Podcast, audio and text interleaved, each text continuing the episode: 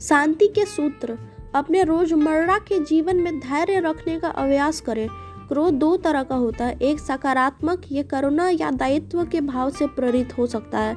ये किसी अच्छे कार्य के लिए उत्प्रेरक बन सकता है, लेकिन आमतौर पर क्रोध से दुर्भावना और घृणा ही पैदा होती है।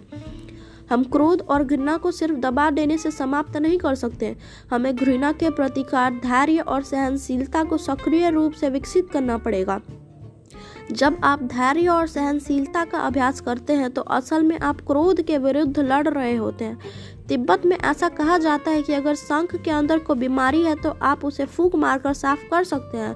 इसी तरह यहाँ भी ऐसी परिस्थिति की कल्पना की जा सकती है, जिसमें कुछ भावनाओं या क्रोध आदि को बंद रखने के कारण उन्हें बाहर निकालना और अभिव्यक्त कर देना बेहतर है।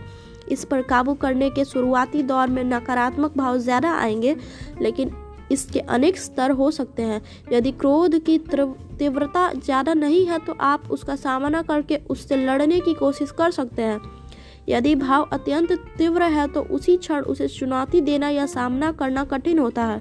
ऐसी स्थिति में उसे भूल जाना सबसे ज़्यादा अच्छा तरीका है।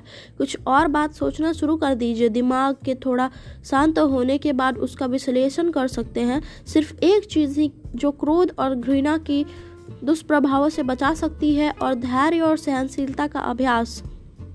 आनंद का सरल मार्ग किताब से संभार। दलाई लामा तिब्बती धर्म गुरु थैंक यू